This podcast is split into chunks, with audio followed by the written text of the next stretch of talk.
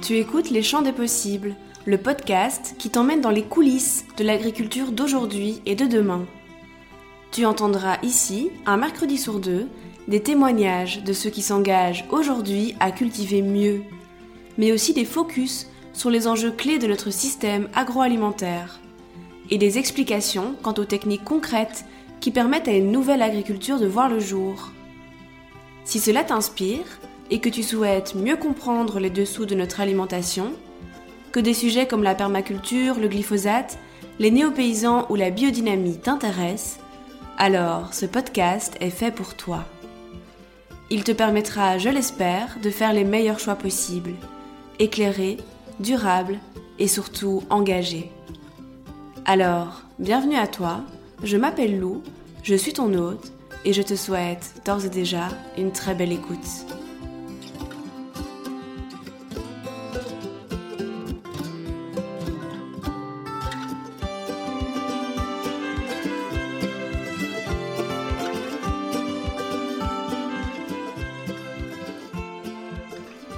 Salut, j'espère que tu vas bien. Aujourd'hui, je te propose d'écouter l'interview de Michael. Je l'ai rencontré en cherchant des maraîchers en permaculture qui avaient besoin d'aide pendant cette période un peu particulière du coronavirus. J'ai donc été l'aider quelques jours dans son potager et j'ai vite compris qu'il s'agissait d'un véritable passionné. Il est semencier en Belgique, entre autres, et en plus de t'expliquer comment ça marche, il te donne plein de bons plans et de conseils pratiques pour commencer toi aussi à récolter tes premières graines. Bonne écoute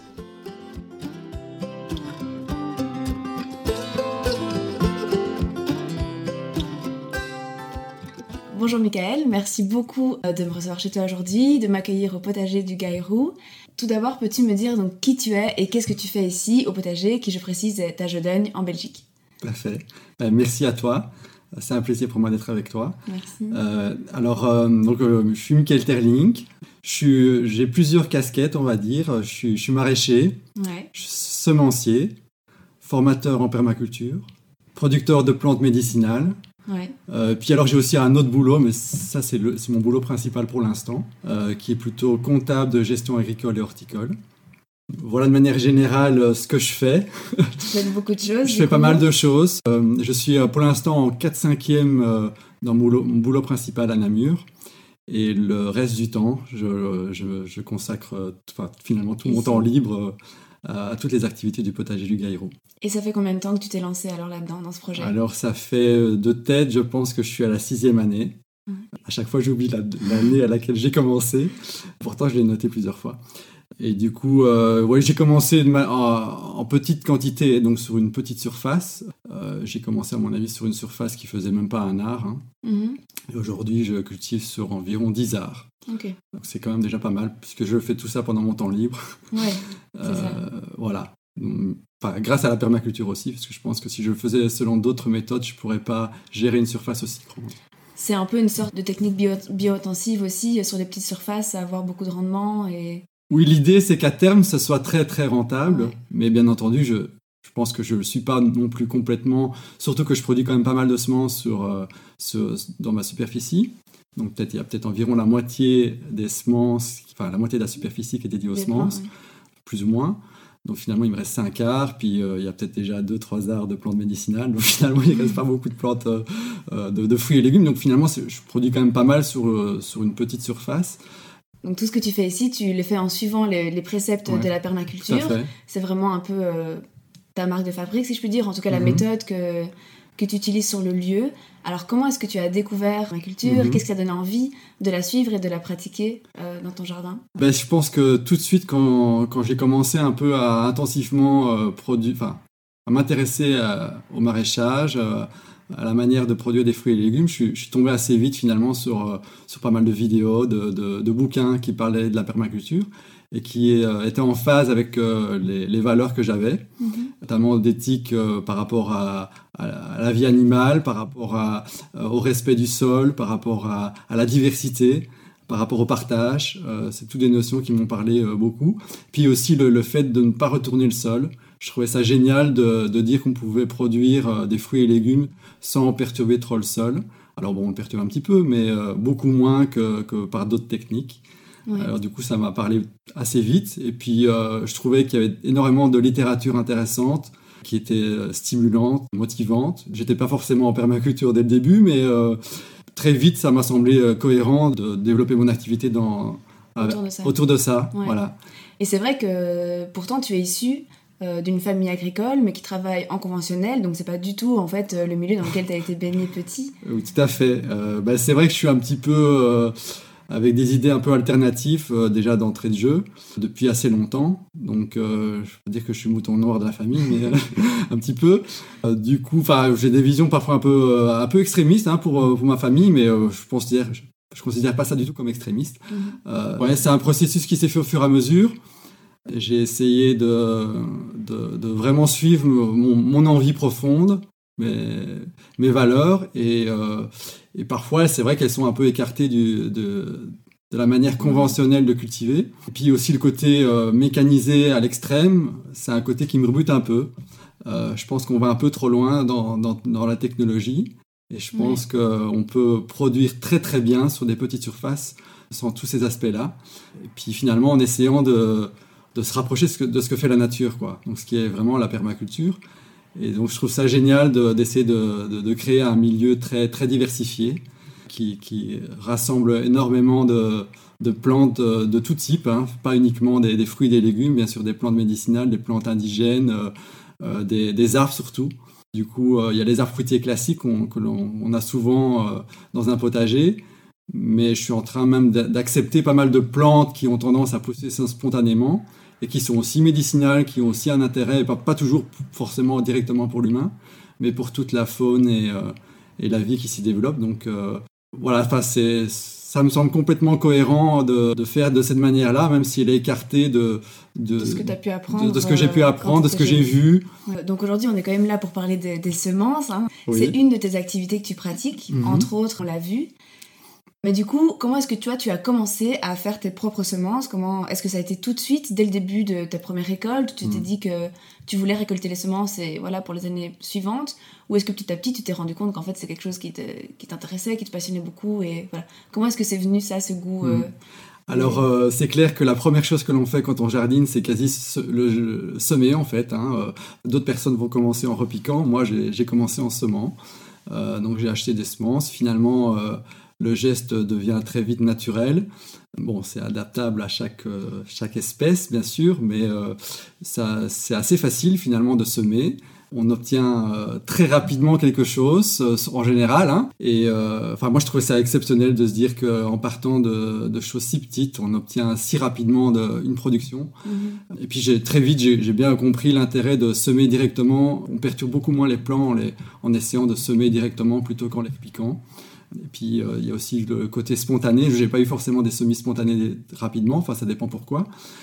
Enfin, j'étais emballé par l'idée de, tout produire moi-même aussi. Euh, le, côté de A à Z, de, A à Z, de tout faire euh, moi-même. Alors pas pour tout, bien entendu, mais quand on fait tout du début jusqu'à la fin, ça, ça, ça, parle tout de suite en fait. On a, enfin moi ça me, ça me, parlait beaucoup et j'ai trouvé ça génial. Et, et puis aussi le côté, enfin le côté rapide de la semence, côté aussi euh, ça, ça coûte rien finalement par rapport à des plants. Plans, euh, voilà, il faut aussi trouver des, fournisseurs qui, produisent des plants de, variétés qui, m'intéressaient. Je trouvais vachement plus facilement des, semences de variétés intéressantes que, des plants. Mm. Parce que finalement, c'est aussi souvent des plants euh, qui sont prévus pour les, pour les maraîchers intensifs, mm. des variétés qui, tiennent bien à la conservation, mais qui ne sont pas forcément très intéressantes au niveau du goût, enfin, de, de la diversité aussi. Donc, euh, il y a le côté de l'autonomie, et puis euh, encore d'autres aspects, à mon avis, à la semence qui, m'ont plu dès le début. Donc, j'ai euh, j'ai beaucoup expérimenté. Et puis, le, le fait de récolter ses propres semences tout de suite après la première année, bien entendu, c'est venu naturellement. Euh, tu ne te voyais pas laisser euh, un plan euh, Aussi, peut-être le, le, laisser semer tout seul, mais les récolter et me dire l'année suivante, je vais plus en acheter, je vais, les, je vais les, avoir mes propres semences. C'est pas, c'est tellement basique, tout le monde ne le fait pas, mais ça me semble évident en fait. Retourner à ce que les, les anciens faisaient. Enfin, il y, y, a beaucoup de nouveaux qui le font et de, de personnes actuellement qui le font, mais c'est un, un, savoir qui a été un peu perdu, je pense. Et qui, qui mérite vraiment tout notre intérêt. Enfin, c'est l'autonomie en fait aussi qui, qui, m'a beaucoup parlé dans, dans les semences. C'est une valeur forte qu'on retrouve souvent dans les projets de, permaculture et ouais, Et puis voilà, je suis de ma nature très curieuse, donc à chaque fois que, que, je découvre une nouvelle semence, une nouvelle manière de, de semer un légume, ça, ça, ça me passionne. Et, euh, puis je, suis aussi collectionneur un peu dans l'âme. Euh, donc euh, collectionner la biodiversité, collectionner la vie, moi je trouve ça génial en fait. voilà. J'imagine que comme tu le disais, tu as dû beaucoup apprendre en, faisant tout ça, en expérimentant, aussi en lisant beaucoup, etc. Ouais. pour les gens qui n'y connaissent rien, ou en tout cas pas grand-chose, est-ce que tu peux nous expliquer les B à bas donc mm. de, la reproduction des plantes, comment ça se passe? Oui, de manière générale, il y a des plantes qui s'autopollinisent par elles-mêmes. Donc celles-là, elles sont plus faciles à produire. Ça concerne des plants assez faciles, comme par exemple euh, la laitue, hein.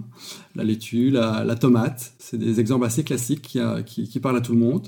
Donc ça, il suffit d'un plant pour que la, reproduction... Euh, voilà, il suffirait euh, pour, la, pour, pour, la tomate un seul plant mm. pour produire ses propres graines, pour obtenir une variété identique au plant d'origine.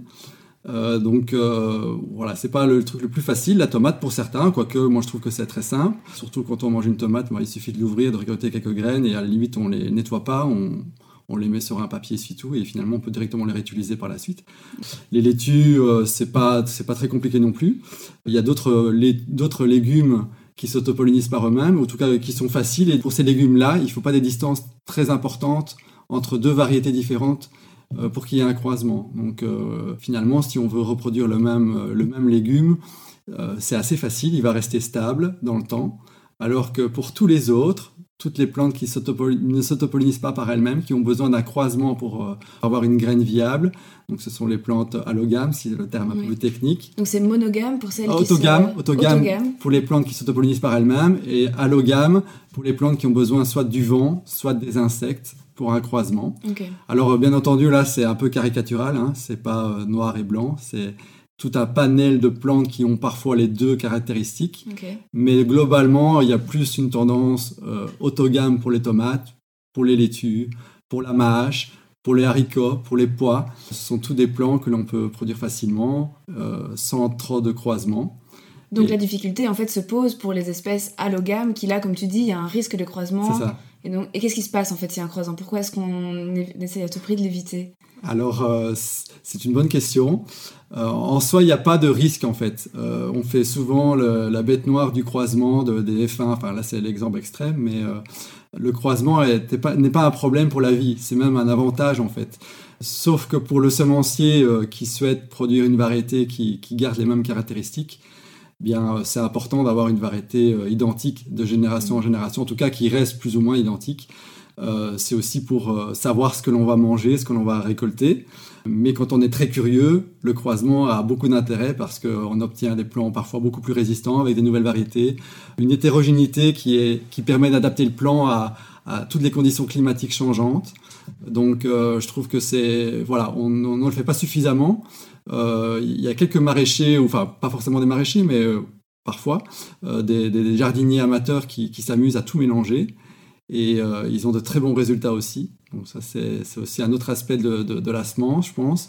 Mais voilà, je comprends l'envie de, retrouver le, fruit que l'on a mangé et qui nous a plu, de le retrouver identique dans la génération suivante et d'avoir pas un mélange avec plein d'autres choses. Donc pour ces raisons-là, euh, on essaie de quand même faire attention pour pas qu'il y ait trop de croisements entre, pour, ces pour ces variétés. Et donc il y a des distances à respecter au moment des, plants, de la prévision C'est ça. Euh, des, cultures? Voilà, alors euh, pour, pour les, plantes autogames, les distances sont, relativement courtes. Exemple pour la tomate, on dirait qu'il faudrait 3 mètres entre deux plants pour qu'il n'y ait pas de croisement. Alors certaines variétés, il faudrait plutôt 9 mètres mais pour les maraîchers, enfin pour les, jardiniers amateurs, ça commence à être un peu difficile ce genre de choses. Euh, mais de manière générale, retenez ça. Et puis, euh, euh, donc 10 mètres serait peut-être un peu la, distance pour les plantes autogames faciles. Puis les plantes allogames, là, c'est plutôt en centaines de mètres, voire plus. alors bien entendu, on, est plutôt 150 mètres. Alors on monte jusqu'à 300 mètres quand, quand il s'agit des plantes qui se pollinisent par le vent. Par exemple, le maïs. Le maïs, c'est même un peu plus. Euh, le pollen peut se propager très très loin. Mais par exemple, je vais donner un autre exemple, euh, la betterave. Euh, Du coup, pour les jardiniers amateurs ou qui ont des petites surfaces, qui ne savent pas respecter Mhm. ces distances-là, c'est mieux de, à ce moment-là, se limiter à une variété si on n'a pas envie de, oui. Alors, de croiser. Pour commencer, c'est vraiment ce que je recommande, de partir sur une ou deux variétés maximum.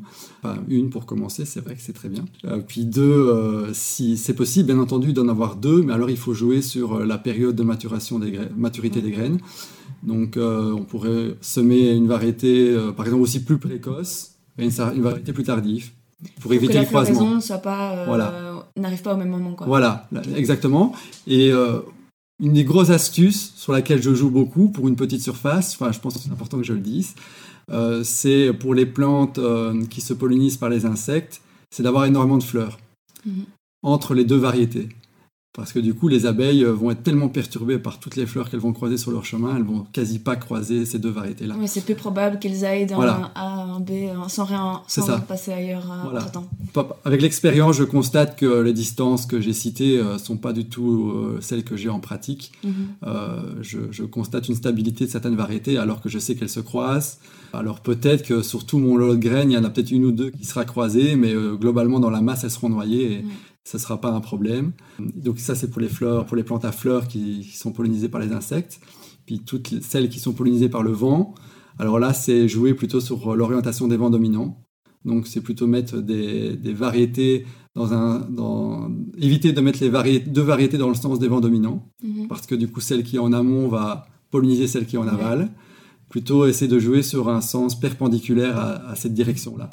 Et alors euh, en jouant sur ça, on, on évite déjà pas mal de, de croisements. Aussi de jouer sur des, des- des aspects mécaniques, donc euh, des haies, euh, des, des murets, des, arbres qui sont Des obstacles, en fait. obstacles en fait au, au vent. Et alors là, on, on peut déjà vachement mettre beaucoup plus de diversité sur une petite surface. Donc on voit, je pense que j'ai un peu synthétisé les, les, les- les solutions pour euh, Diversifier davantage et-. Et garder des, des stabilités dans les variétés. Ouais, bah, c'était de très bons conseils, je pense. Merci beaucoup. Et une fois qu'on a la théorie, donc maintenant euh, sur la Mhm. reproduction des plantes, comment concrètement ça se passe? Ta, ta récolte arrive à floraison, il est temps de récolter les semences. Quels sont les choix que tu fais déjà? Comment est-ce que tu sélectionnes Ouais. Quel plan est-ce que tu vas récolter? Alors euh, pour euh, plutôt au niveau de la sélection, alors là c'est vraiment très variable d'une variété à une autre. Un exemple pour la laitue, euh, là on essaie d'avoir des plants qui montent tardivement euh, en fleurs, enfin qui montent et qui produisent des graines euh, le plus tardivement possible, parce qu'on on essaie d'avoir des laitues le plus longtemps, des, des fleurs de laitue, on, veut, Mhm. on veut juste de la feuille, donc euh, euh, on élimine tous les plants les plus précoces qui montent à, qui montent à graines, on les, on les retire, on les consomme, le on, cons- on consomme cela en priorité, et puis on essaie de garder euh, les plus tardives, celles qui sont qui montent, mais en fin de saison. Euh, Là, c'est un exemple assez, assez euh, classique, facile pour Ouais. comprendre la, la chose. Mais euh, c'est c'est pas, le cas pour toutes les variétés. Il y a des variétés euh, qu'on essaie de, de récolter le plus rapidement possible. Par exemple, les tomates. Euh, là, on essaie de- d'avoir des, variétés- des variétés très précoces. Parce qu'on a envie d'avoir des tomates le plus tôt possible. Voilà, et souvent aussi, en plus, on met des tomates à l'extérieur. Le fait d'avoir une variété très précoce, ben, on aura des tomates un peu plus tôt que la période où on a le plus de maladies, où, où il y a le gel qui arrive. Donc euh, voilà, là j'ai pris deux exemples classiques, mais euh, ça donne un peu deux extrêmes en fait. Et il faut adapter ça en fonction de la variété, en fonction de, euh, par exemple, pour, les, pour les- tous les légumes racines, il y a beaucoup de légumes racines qui montent à fleurs la deuxième année. Ça arrive que ça monte la première année. Donc c'est ça, on élimine aussi. On ne veut pas des, des carottes qui montent la première année. Ça existe. C'est plus connu pour les betteraves, mais voilà, ça peut arriver pour des jardiniers de voir une carotte qui monte, surtout quand il fait très sec. Et du coup, euh, voilà, on, fait une sélection rien que déjà sur ces aspects-là. Euh, et du coup, ça va donner des légumes précoces ou des, des légumes qui, qui montent pas rapidement à graines, et c'est- intéressant quand on le consomme finalement. Après, Euh, j'imagine qu'il y a certains critères qui sont les mêmes pour toutes les variétés, c'est-à-dire que tu vas quand même choisir les plus beaux, peut-être Voilà. les, les meilleurs en termes de goût. C'est ça, j'allais, compléter, euh, mais tu m'as anticipé, tu as anticipé la chose. Donc oui, il y a tous des critères de, de visuel, de goût, de, stabilité, euh, de, oui, de stabilité, de, résistance aux maladies. Euh, Donc tout ça, c'est euh, de résistance au gel aussi très important. Donc, alors moi, ce que je conseille, c'est finalement tous les plants qui résistent et qui restent un hiver complet dehors. Ce sont déjà des plants qui sont naturellement résistants et qui, vont jusqu'à la graine, bien entendu. Et du coup, voilà, on a une sélection qui est quasi naturelle qui, qui est facile à faire en fait. On laisse le plant aller jusqu'à maturité. S'il y arrive, c'est déjà bon signe. Oui. Alors on peut euh, jouer sur euh, la résistance à certaines maladies, parce qu'un plant peut arriver à maturité, mais il a été sensible à certaines maladies. Alors oui, ceux-là, il faudrait peut-être les éliminer. Faut, par exemple, pour les carottes, on pourrait aussi faire une sélection sur la forme, sur, euh, sur le goût, sur le fait qu'elles soient fibreuses ou pas. alors on, on, peut faire ça avec tous les légumes, en fait. Ça dépend du légume en question. C'est ça qui est amusant aussi, j'imagine. euh, Ouais. Ouais. Essayer d'améliorer Voilà. la variété à chaque fois un petit peu plus en fonction de ce que tu recherches. euh. Oui, alors il y a tout un aspect euh, qui me semble vraiment essentiel à l'heure actuelle. C'est aussi, j'en ai pas parlé, c'est euh, la résistance à la sécheresse. Euh, du coup, enfin, ça me- j'en ai un- je l'ai un peu sous-entendu quand je parlais de la laitue, par exemple, qui montait rapidement. Euh, donc elle est sensible à la sécheresse, mais si voilà, si on arrive à avoir une variété plus plus résistante, elle va monter beaucoup plus tardivement et euh, elle sera moins sensible à la sécheresse. Et du coup, euh, voilà, ça c'est quelque chose qui, qui, sera à mon avis un point vraiment essentiel dans, la semence du futur. Ce sera des, semences qui résistent, enfin des, légumes qui résistent très bien à la sécheresse et aussi qui développent un système racinaire très profond. Mais ça, on, on aide aussi le plant en l'arrosant pas trop. Si on l'arrose trop régulièrement, il va être habitué à produire ses racines en surface, En surface. alors qu'il faut l'habituer à aller en profondeur. Et euh, en plus, il va chercher en profondeur l'eau, il va chercher aussi en profondeur les nutriments, il va chercher des minéraux, euh, il va aussi euh, pro- produire beaucoup plus d'antioxydants par le stress qu'il qu'il subira. Euh, donc euh, voilà, il y a l'aspect sécheresse, je pense, qui est vraiment très important, surtout quand on fait ses propres légumes. On ne veut pas forcément les arroser tous les jours. Euh, C'est donc- du boulot de les arroser tous les jours. Alors oui, autant- alors si on a un système d'arrosage automatique, euh, pourquoi pas? Si on a de l'eau en, profusion près d'un ruisseau, euh, près- on a un puits, je sais rien. C'est pas mon cas. Moi, j'utilise que de l'eau de pluie. J'utilise pas du tout de- d'eau de- d'autres manières. Du coup, euh, j'essaye vraiment de, de faire avec ce que j'ai. Et euh, la solution, c'est de, de pousser les plants à, Oui. à, à faire sans l'eau, en fait. Enfin, le moins possible. En tout cas, de résister à ces manques d'eau euh, qui sont de plus en plus longs. Donc voilà. à s'adapter à tout ça. À partir du moment où le, le plant est mature, donc c'est à ce moment-là qu'on intervient, qu'on récolte la graine. Alors, de manière simple, il n'y a pas forcément de, grosses difficultés à récolter une graine sur pas mal de plants. On- la graine quasi tombe toute seule. On la, récolte à ce moment-là et finalement elle est utilisable tout de suite quasi dans la plupart des cas. Donc euh, c'est le cas de beaucoup de fleurs. Exemple le souci officinal, hein, on le retire à la main, donc on n'a même pas besoin de, faire un tri, euh, un nettoyage. Et bon, bien entendu, la majorité des semences, c'est pas comme ça. Si on veut avoir des grosses quantités et avoir des semences bien nettoyées, il va falloir euh, utiliser plusieurs techniques. Et euh, je vais essayer de synthétiser euh, de manière la plus simple possible. Et c'est pas compliqué. Moi, je trouve ça très simple en fait, euh, du point de vue global. Il faudrait d'abord euh, battre les semences. Alors, euh, battre les semences, c'est oui, il faut battre. C'est peut-être la seule chose qu'on peut battre, c'est des semences, je trouve. Euh, c'est donc du, coup prendre euh, l'inflorescence qui contient les, les- les semences. Donc, on peut couper avec un sécateur euh, les inflorescences et on les dispose. Enfin, moi, c'est comme ça que je procède. Il y a d'autres techniques, mais euh, je trouve que c'est très pratique et ça marche pour quasi 90% de, tout ce que je récolte. Je prends les, les- fleurs, je les dépose sur un drap. euh, un drap de récupération, n'importe quel drap, un drap assez grand, un lit de place, ça peut être pas mal. Euh, du coup, je, je fais une boule, j'en- j'en- j'enveloppe, je fais un baluchon en fait avec, avec ce matériel floral. Et j'utilise euh, des raquettes. Alors, ça peut être des raquettes de- pour battre les tapis, vous voyez, les anciennes raquettes euh, qu'on peut retrouver facilement dans les brocantes. Ou alors euh, une, une raquette de tennis hein, pour les sportifs. Du coup, on- ou même un bâton, hein, un bâton assez dur. Et alors, on frappe le, le baluchon, le, le, le sac. On peut utiliser aussi un sac hein, en, toile ou un, sac en plastique assez grand dans lequel on, qui est assez solide pour, pour le frapper. Et donc, on frappe. Et donc, ça permet de déloger la graine de la fleur, de, retirer des débris qui collent à la graine parfois aussi. Donc, ça permet d'avoir une graine qui est quasi nue, en fait, quand on frappe assez fort. Faut, faut bien se défouler, hein, faut pas avoir peur. Et ça dure pas très longtemps, hein, euh, souvent c'est 2-3 minutes. Euh, Quand, quand on est assez efficace, en 2-3 minutes, on a battu suffisamment. Et on n'est pas obligé d'aller jusqu'au bout, hein. souvent c'est les premières graines qui, qui, tombent qui sont les meilleures, en fait. Donc, euh, voilà, si on veut vraiment aller au bout, on aura euh, peut-être des graines un peu, un peu plus immatures, de manière générale. hein. Euh, donc, première étape, Deuxième étape, je dirais, c'est le, nettoyage. Alors, il y a deux techniques pour nettoyer. On utilise tamis. Alors, les tamis, pour le commun des mortels qui débute, moi, la première année, quand j'ai commencé, je pense que j'avais deux tamis en fait. J'avais un tamis à grosse maille qui avait une maille de 1,5 cm de dimension. Donc un, demi centimètre de dimension pour le gros tamis. Alors c'est un tamis qu'on trouve facilement dans les jardineries. Hein. Souvent c'est un, tamis rectangulaire qui coûte pas grand chose, hein, maximum, enfin, aux alentours de 10 euros. Et puis l'autre tamis, c'est un tamis de récupération. Donc c'est une passoire. Euh, une passoire avec une dimension de, je dirais, 2-3 euh, mm d'ouverture de, de, trou. Euh, pas une passoire, pas un, chinois quoi. le chinois ça marchera pas bien. il faut, il faut plutôt un, tamis en plastique. Et donc voilà, on utilise ce, genre de tamis. Et juste avec ces deux tamis là, donc le, premier tamis on l'utilise pour éliminer les gros débris. C'est souvent les tiges, les feuilles, etc.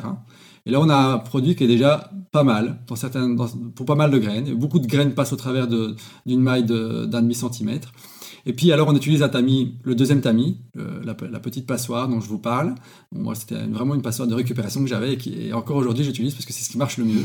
Je dirais que ça marche même mieux que certains tamis de professionnels que j'ai achetés. Ça, passe partout en fait. Euh, retenez, ouais, je pense que c'est 2 mm euh, l'ouverture. Et du coup, voilà, en faisant juste ces techniques-là, on nettoie déjà euh, une grosse partie de la semence. On a des petits débris qui passent au travers des trous, bien entendu. Et là vient la dernière technique qui est très connue. Hein. Beaucoup de personnes connaissent cette technique-là, on l'a déjà vu, euh, même dans des vieilles vidéos, c'est le vannage. Donc on souffle les graines, littéralement, donc on peut utiliser son propre souffle. Alors euh, souvent ce que je fais, c'est vraiment le plus simple, c'est de la récupération. Au début, la première année, j'ai fait que de la récupération et ça marchait très bien. Donc j'ai pris un, contenant qui, a un bord incurvé. Donc c'est un peu une sorte de... Vous voyez là un peu les, les, plats que les... on appelle ça Les, les chercheurs d'or utilisent, un peu, un, peu arrondi comme ça. Ce sont des, c'est le type de plat qu'on recherche en fait, euh, qu'on peut trouver facilement en brocante si on n'en a pas chez soi, ou enfin même dans les magasins on trouve ça facilement.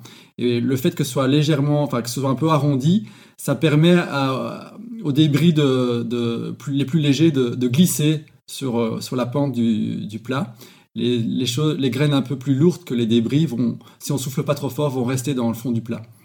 Et donc, euh, en jouant juste avec le souffle, en faisant des soufflements réguliers, pas trop forts, euh, en faisant en soufflant peut-être 2-3 minutes, on arrive à quasi retirer euh, la majorité des débris. Et souvent, les gens n'utilisent pas cette technique-là, le, font des tris à la main, etc. c'est vraiment, vraiment une perte de temps. Enfin, c'est amusant, hein, je ne dis pas, je l'ai peut-être déjà fait parfois, mais je me suis rendu compte que souffler, c'est quasi terminer le travail en fait. Et euh, alors là, je parle bien sûr de graines qui sont euh, dans des fruits, euh, enfin, des, graines qui sont naturellement sèches. Tous les fruits charnus, là, il y a un petit peu une version alternative à avoir. On n'utilise pas les techniques que j'ai expliquées. On utilise, plus, on utilise une autre manière de faire. Je peux un peu la synthétiser aussi, si on a le temps. Oui, bien sûr. Alors, ben, je, vais, je, vais, partir d'un exemple le, plus simple qui est extrapolable à beaucoup d'autres fruits. Mais donc, tous les fruits charnus, euh, on a besoin de l'eau en fait pour les nettoyer.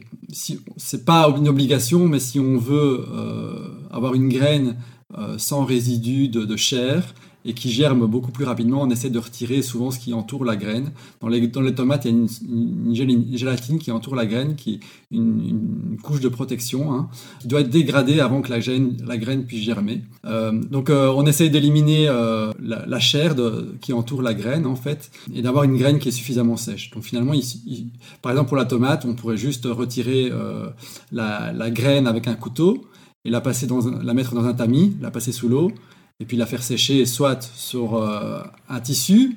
Je ne recommande pas personnellement parce que il va coller au tissu, enfin la, graine va coller au tissu. Moi, je veux des graines qui, qui sont facilement euh, utilisables. Donc, euh, ce que je fais, c'est que je mets plutôt sur une assiette, pas très loin d'un endroit où qui est, qui est assez, assez chaud. Et du coup, en laissant sécher les graines sur une assiette, très vite, elles sont sèches et il suffit de les décoller. Euh, souvent, elles, s'enlèvent facilement à la main. Donc, euh, elles sont sèches assez rapidement et j'ai aucun problème. Euh, enfin, c'est une technique la, plus, la plus basique qui est peut-être pas l'idéal. Hein. Certains utilisent des tamis avec un, séchage optimal. Donc, il y a l'air qui passe en dessous du tamis qui permet de faire sécher les graines plus rapidement. Et, vu que c'est un tamis, elles s'enlèvent assez facilement. Voilà, donc on, on a juste besoin d'eau euh, alors, euh, je vais essayer de synthétiser euh, la technique qui permet de récolter des, très grosses quantités de tomates, de graines de tomates. C'est faisable pour pas mal de fruits comme même aussi l'aubergine, les concombres, etc. Cette technique-là, elle, elle, est la même en fait. Ce qu'on fait, c'est que on utilise un mixeur un blender. Donc je mets les, fruits dans le blender, les tomates, un exemple, hein, exemple classique que tout le monde voudra connaître. Les broies. Alors on dit mais on va broyer, on va broyer les semences. Non, les, semences vont passer entre les lames en mm. fait, donc elles ne seront pas détruites. Alors on a un, coulis en fait. Un coulis de, on pourrait utiliser aussi un extracteur euh, de jus qui fait des coulis, ça, fonctionne aussi. Et donc on obtient une belle quantité, une belle quantité de jus rempli de semences. Et nous, ce qu'on veut, c'est éliminer la chair. Donc, on rajoute beaucoup d'eau dans un seau et euh, la chair va monter et les graines coulent. Et celles qui flottent, c'est celles qui sont vides en fait. Donc on fait déjà aussi une sélection. On, aura, on augmentera le pouvoir germinatif de, des graines qu'on va récolter en faisant comme ça. Et c'est valable pour même des graines sèches. On pourrait les mettre dans de l'eau. Toutes celles qui vont flotter, ce sont celles qui sont vides. Donc, euh, vous voyez, cette technique-là, elle est complémentaire aux autres. Si on veut vraiment être pointilleux et avoir un pouvoir germinatif très haut, on fait ça avec toutes les graines sèches et on les fait sécher par la suite. Donc euh, voilà, donc on les, on les met dans de l'eau en faisant plusieurs nettoyages successifs. Donc euh, finalement, la chair de, la, tomate flotte et on verse légèrement au-dessus d'un évier enfin, où on jette à l'extérieur. Ça peut être même plus intéressant de le faire à l'extérieur. On penche le seau et du coup, euh, la chair, euh, la plupart de la chair va sortir au premier euh, versement. Puis on peut le faire deux, trois fois, on remet de l'eau, puis on élimine les derniers débris de chair qui flottent. Et finalement, dans le fond, on n'a que des graines. Et puis alors, il n'y a plus qu'à les sécher. Et donc, je reviens aux techniques que j'ai expliquées avant. Et puis voilà, la graine est sèche.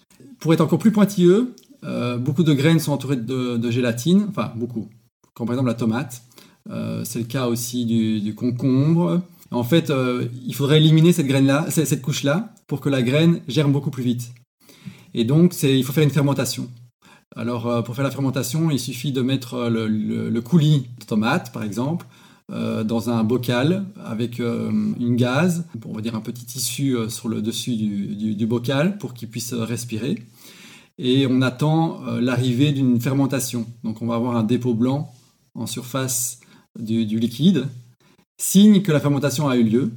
Et s'il y a une fermentation, ben, la gélatine a commencé à être dégradée. Et du coup, euh, voilà, la graine va être nue.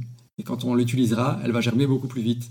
Donc ça, ça augmente euh, la, vigueur de la semence. Enfin, disons, on, ira, on, va avoir des résultats beaucoup plus rapides. Je trouve ça intéressant de l'utiliser beaucoup pour la tomate.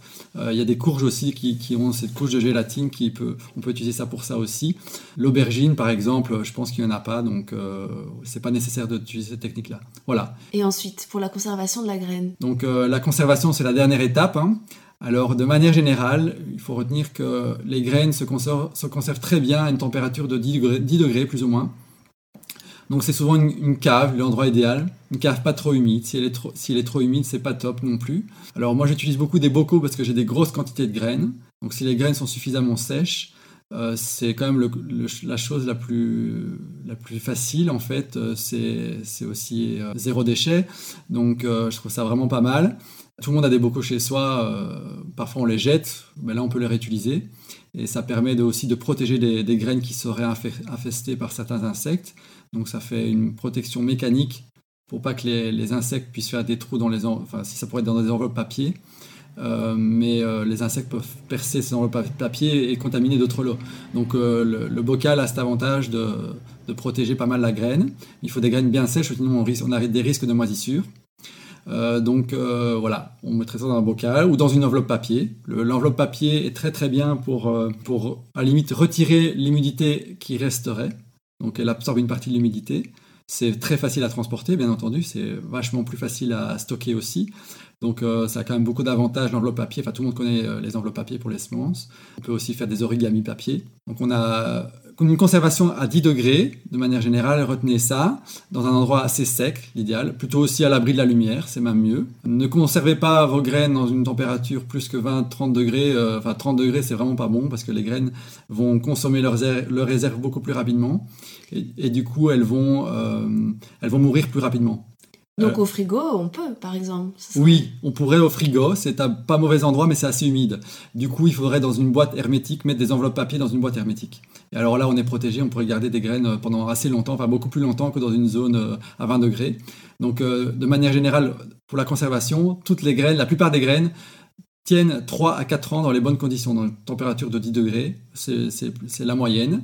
Les graines qui ne tiennent pas du tout euh, cette, durée-là, c'est le, le, panais, un an. Pourquoi? Après un an, le pouvoir germinatif baisse. Alors bien sûr qu'on peut avoir des germinations possibles, mais il faut, euh, il faut être prudent. Le, panais ne germe déjà pas facilement. Donc euh, voilà, le panais, tout ce qui est oignon, ciboulette, c'est 2 ans. voilà, c'est un peu les exceptions. Toutes les autres, c'est 3-4 ans. Alors il y a des graines qui tiennent beaucoup plus longtemps. À ma connaissance, euh, l'exemple que j'ai en tête, qui que je trouve vraiment très intéressant, euh, des scientifiques ont déjà fait germer des graines de plus de 3000 ans, comme la, graine de la fleur de lotus. Donc vous voyez, ne faut pas se fier à cette durée-là, ça peut être parfois très long. On peut retourner un sol et voir des légumes apparaître euh, comme par magie. les graines ont, résisté pendant très longtemps, donc ce n'est pas une science exacte non plus. Euh, dans les bonnes conditions de conservation, euh, les graines peuvent tenir très longtemps. Et alors 3-4 ans, et puis je terminerai à mon avis pour quelque chose de très intéressant et important pour les graines, c'est euh, la conservation au congélateur. Alors dire congélateur, les graines vont mourir. Non, non, elles ne meurent pas. la plupart des manques mondiales de semences se font dans le gel. C'est souvent dans les, dans les, hautes latitudes, en Russie, enfin, euh, dans les pays nordiques. Et donc, euh, dans un congélateur, c'est un peu plus bas que dans, ces températures-là, parce que je pense que c'est autour peut-être de moins 15, moins 20. Dans un congélateur, on descend plus bas, mais ça fonctionne. Euh, à partir du moment où la graine est sèche, elle est dans une enveloppe papier, dans une boîte hermétique, à l'abri de l'humidité, parce que l'humidité peut migrer dans une enveloppe papier. Et donc, dans un congélateur, si tout se passe bien, la graine peut durer plus de 10 ans. Et donc, en général, je conseille d'utiliser ces techniques-là pour euh, des graines qui ont plus de deux ans. À partir du moment où on arrive à la troisième année, le pouvoir germinatif baisse assez fortement. Et du coup, euh, moi, je mets toutes mes graines les plus vieilles dans le congélateur. Donc, je, garde celles que j'aime et que, que j'ai en grosse quantité qui m'intéressent euh, au congélateur. Ça prend pas tellement de place non plus. maintenant, j'ai des congélateurs dédiés pour les semences, mais avant, je les mettais avec mes aliments. Et donc, ce que je voulais dire aussi, c'est que, oui, dernière chose sur euh, le gel. Hein. Donc, quand on sort les graines du congélateur, bien entendu, attendre euh, que les graines dégèlent avant de mettre de l'eau par-dessus, sinon elles vont geler, euh, enfin pas instantanément, mais vous allez risquer de, tuer le germe. Très important, le gel pour les bruches. Ce sont des petits coléoptères qui s'attaquent notamment aux haricots, aussi à des pois. Moi, j'en ai jamais vu, mais je sais que ça existe. Il y a des fèves aussi, c'est assez réputé pour les, enfin, connu pour les, pour les fèves. À partir du moment où on a un lot contaminé, le lot est très très vite euh, mangé, alors ça fait des petits trous. La, graine n'est pas toujours euh, euh, tout de suite malgré le trou, mais si on attend toute la saison d'hiver avant de les utiliser, ben là on risque d'avoir quasi plus rien qui fonctionne, enfin qui germe. Donc ce qu'on fait, c'est qu'on met les graines au congélateur, donc les mêmes techniques que j'ai dit, que j'ai données tout à l'heure, donc dans une enveloppe papier, dans une boîte hermétique. On les met au minimum, minimum au congélateur deux jours. Et du coup, les graines sont exemptes de bruches. On peut les ressortir après deux jours, mais on pourrait les laisser. Alors, souvent, on laisse les légumineuses au congélateur tout l'hiver. Enfin, moi, c'est ce que je fais et je sais pourquoi je le fais aussi. C'est parce qu'elles ont une meilleure vigueur au printemps quand on utilise ce procédé-là. Pourquoi? Parce qu'on imite le froid hivernal, le gel, et beaucoup de légumineuses euh, germent beaucoup mieux quand ils subissent ce gel-là et quand il y a aussi une différence marquée entre le froid et le chaud. Voilà aussi la raison pour laquelle on met les, graines à 10 degrés, c'est qu'on veut une différence de température suffisante, que la graine détecte qu'il y a une température plus haute, et aussi de l'humidité bien entendu. Donc l'humidité plus la bonne température, une accumulation de plusieurs jours de bonne température donne une levée en fait. Mais si on met une, graine à 20 degrés et on la met dehors et il fait 15, déjà elle va rien elle va dire là c'est pas bon là c'est pas bon là je vais plus je vais pas germer sauf si même il y a peut-être de l'eau elle va peut-être germer ça dépend quelle variété quelle, espèce mais en général il faut voilà il faut une différence marquée ça marche très bien pour les légumineuses. Faites attention aux insectes. Il y a d'autres insectes que les bruches. Faut, faut être attentif. Il y a d'autres coléoptères qui, qui mangent euh, les, graines. Et puis euh, il y a aussi des champignons. Donc euh, ça c'est l'humidité excès d'humidité. Donc bien un séchage correct des graines, c'est ce qui me semble le plus important. De récolter la graine à maturité quand elle est bien sèche. Et si on ne peut pas le faire, on peut suspendre des plants quasi à maturité et attendre 2-3 semaines avant de, les battre ou de disposer, par exemple pour les laitues, une couverture sous les, sous, sous les fleurs. Et les graines qui tombent naturellement, ce sont celles qui sont matures. Et on pourrait battre un peu plus pour en avoir d'autres qui ne seront pas forcément toutes hyper bonnes, mais ça vous augmente la quantité récoltée. Voilà. Et par rapport, voilà, si quelqu'un veut commencer maintenant euh, ses semences, est-ce que euh, quelles seraient les bonnes astuces pour toi où il faut commencer déjà? Parce qu'il faut quand même commencer par acheter des, semences. Oui. Est-ce que euh, tu as des, bonnes adresses à, à, nous partager? Je sais que tu m'avais parlé notamment des, des grainothèques qui sont présentes en Belgique, sûrement en France aussi, je pense. Oui. Alors, à ma connaissance, selon le travail que j'ai fait à ce sujet-là, il devrait y avoir une petite centaine de grainothèques en Wallonie. Alors, euh, enfin, je compte aussi les Bruxelles dans, ces grainothèques. Et quel est le principe de... Alors, une grainothèque, c'est une bibliothèque de semences mise à disposition des citoyens, qui est gratuite, qui est basée sur l'échange, le partage. Et donc, euh, ce sont des semences euh, que tout le monde peut produire finalement, et tout le monde dépose dans une petite bibliothèque qui se trouve souvent dans les bibliothèques communales. c'est pas toujours le cas. Hein. et donc, on encourage les gens à aller chercher ces graines, qui sont souvent, enfin qui sont la plupart du temps locales en fait, hein, c'est aussi tout l'intérêt. Euh, c'est développer aussi tout, l'échange local autour de, de la semence. Euh, et de, favoriser les échanges entre, entre des personnes qui habitent la même région. Mhm. Et donc, euh, on encourage les gens à ramener une, quantité euh, qui correspond plus ou moins à deux fois, deux fois et demi la, la quantité. Enfin, en tout cas, c'est ce que je recommande. Toutes les grainothèques ne le font pas, mais à chaque fois que je, je, parle de grainothèques, je le dis. Parce que c'est pas c'est bien d'aller chercher des graines dans une grainothèque, mais c'est encore mieux de, de, les rendre, en fait. Et de rendre ce patrimoine collectif à la, aux gens qui, qui nous entourent. Et donc euh, voilà, si tout le monde fait ça, deux fois et demi la quantité qui a été prise dans une grainothèque, on, on, peut faire des bibliothèques euh, gigantesques de semences citoyennes qui vont grandir d'année en année et qui seront productives. On n'aura plus besoin d'acheter des graines en fait. Bon, je suis semencier, c'est pas grave si je vends plus dans le futur, si je vends plus de graines, c'est pas grave en fait. Ce qui compte, c'est qu'on produise tous de plus en plus nous-mêmes nos, propres fruits et légumes.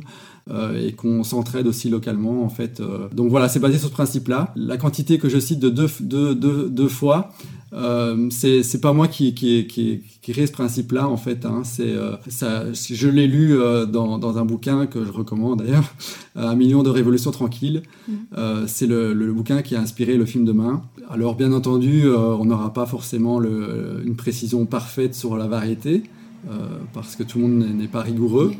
Mais c'est pas grave, comme je l'ai expliqué avant, euh, les croisements c'est cool aussi. Et on obtient beaucoup plus de. Enfin, on obtient des nouvelles diversités, des choses qui s'adaptent complètement à la région en faisant ce genre de choses.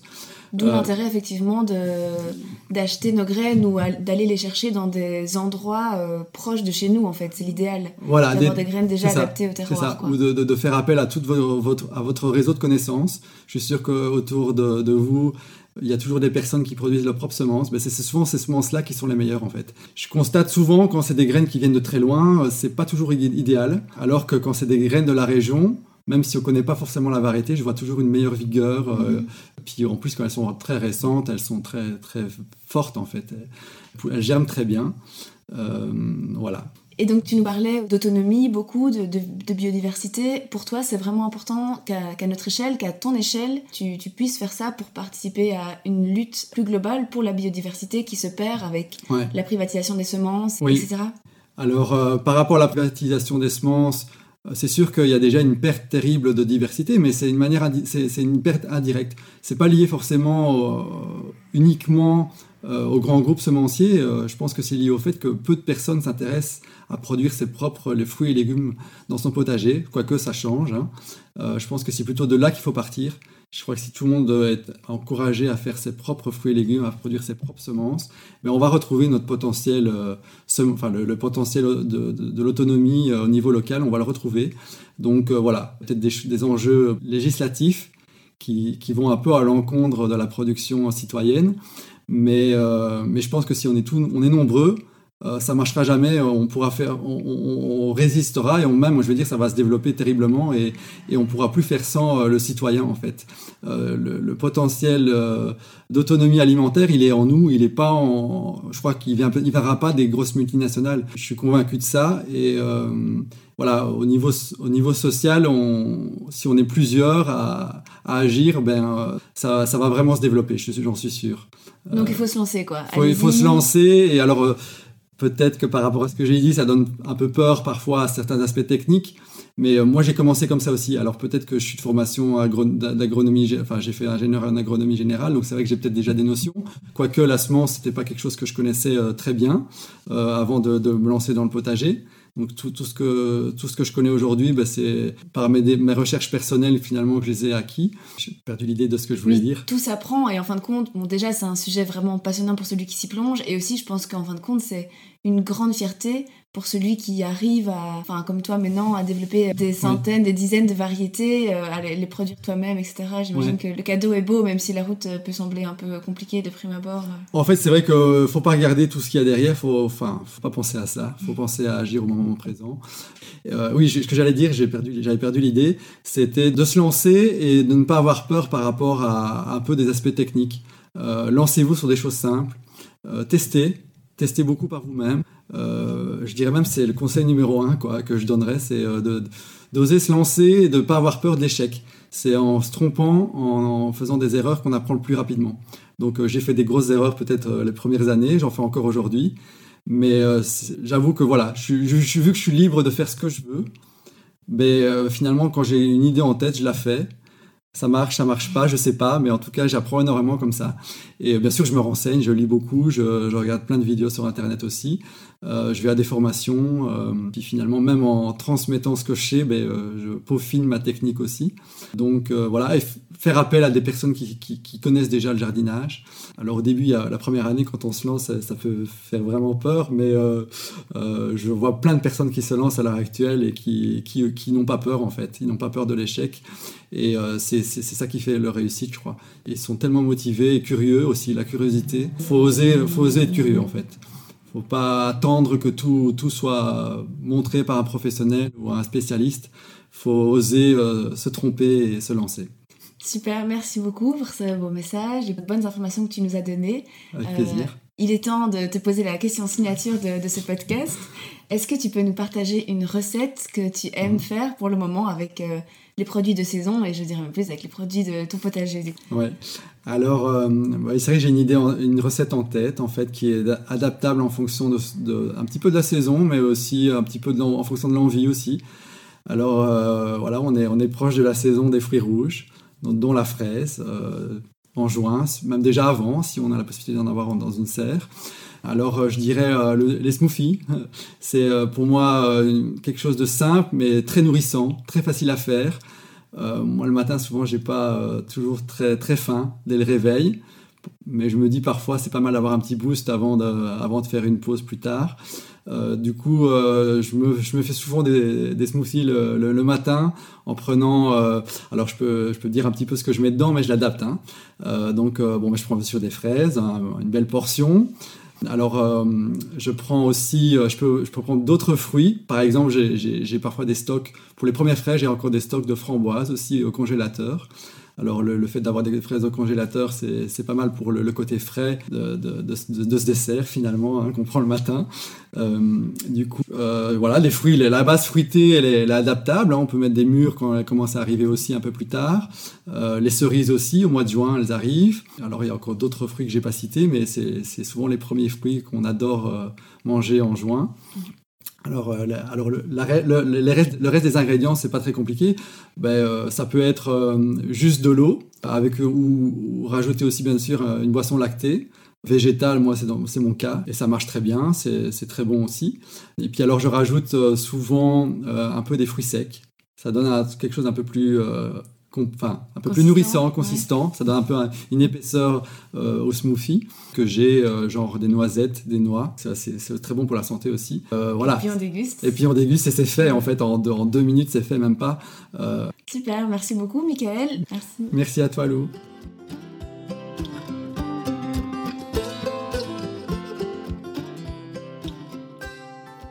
Voilà, c'était l'interview de Michael, que je remercie encore chaleureusement de m'avoir accueilli au potager du Gaïrou.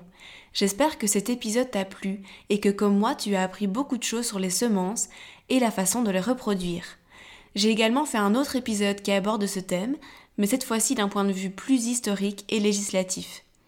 Alors si tu veux en apprendre plus sur le monopole des semences hybrides ou que tu te perds un peu dans ce qui est permis ou pas au sujet de la vente des semences paysannes par exemple, n'hésite pas à aller l'écouter. Il est aussi rempli de bonnes adresses et de bons conseils pour commencer son potager. Si tu as quelques secondes de plus, tu peux t'abonner à ce podcast pour me soutenir et laisser quelques étoiles sur Apple Podcast. N'hésite pas aussi à me laisser un commentaire, positif ou constructif, ça me fera très plaisir. Si tu veux encore aller plus loin, il y a aussi ma page Instagram où tu retrouveras les recettes de mes invités et plein d'autres bons plans. À très bientôt pour un nouvel épisode et d'ici là, prends soin de toi.